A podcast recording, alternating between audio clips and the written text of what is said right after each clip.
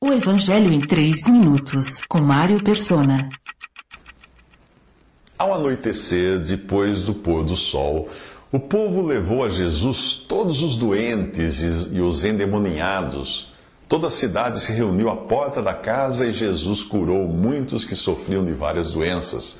Também expulsou muitos demônios. Não permitia, porém, que estes falassem, porque sabiam quem ele era.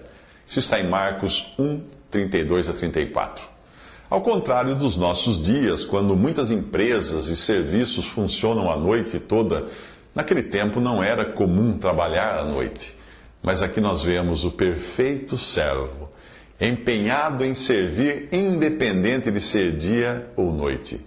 Ele não se importa de atender toda a cidade, que se reuniu à porta da casa de Pedro e cura os seus enfermos. Também expulsa os demônios sem permitir que estes falem e revelem quem ele é. Ele não precisa da parceria das trevas no seu ministério e nem busca fama, como fazem os curandeiros. Cabe muito bem aqui a expressão que Jesus usa no Evangelho de João para os fariseus, que o acusavam de transgredir o sábado por curar enfermos no dia do descanso. Ele diz: meu Pai continua trabalhando até hoje e eu também estou trabalhando. João 5,17. Os líderes religiosos não têm escrúpulos em deixar de lado a graça e a misericórdia para seguir regras rígidas decorrentes de uma interpretação equivocada das Escrituras.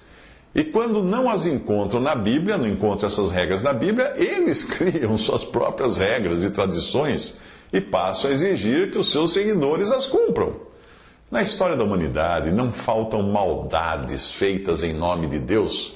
Por isso Davi, quando teve de escolher dentre 3 penalidades para o seu pecado, respondeu a Gade, o profeta: prefiro cair nas mãos do Senhor, pois grande é a sua misericórdia, e não nas mãos dos homens. 2 Samuel 24,14. Mas esta escolha só está disponível para os que conhecem a Deus. Um dia Jesus voltará. Não mais como o servo bondoso e humilde que nós encontramos nos Evangelhos, mas como o severo Filho do Homem, o justo juiz do livro de Apocalipse. Quando esse momento chegar, a Bíblia avisa que terrível coisa é cair nas mãos do Deus vivo. Hebreus 10, 31.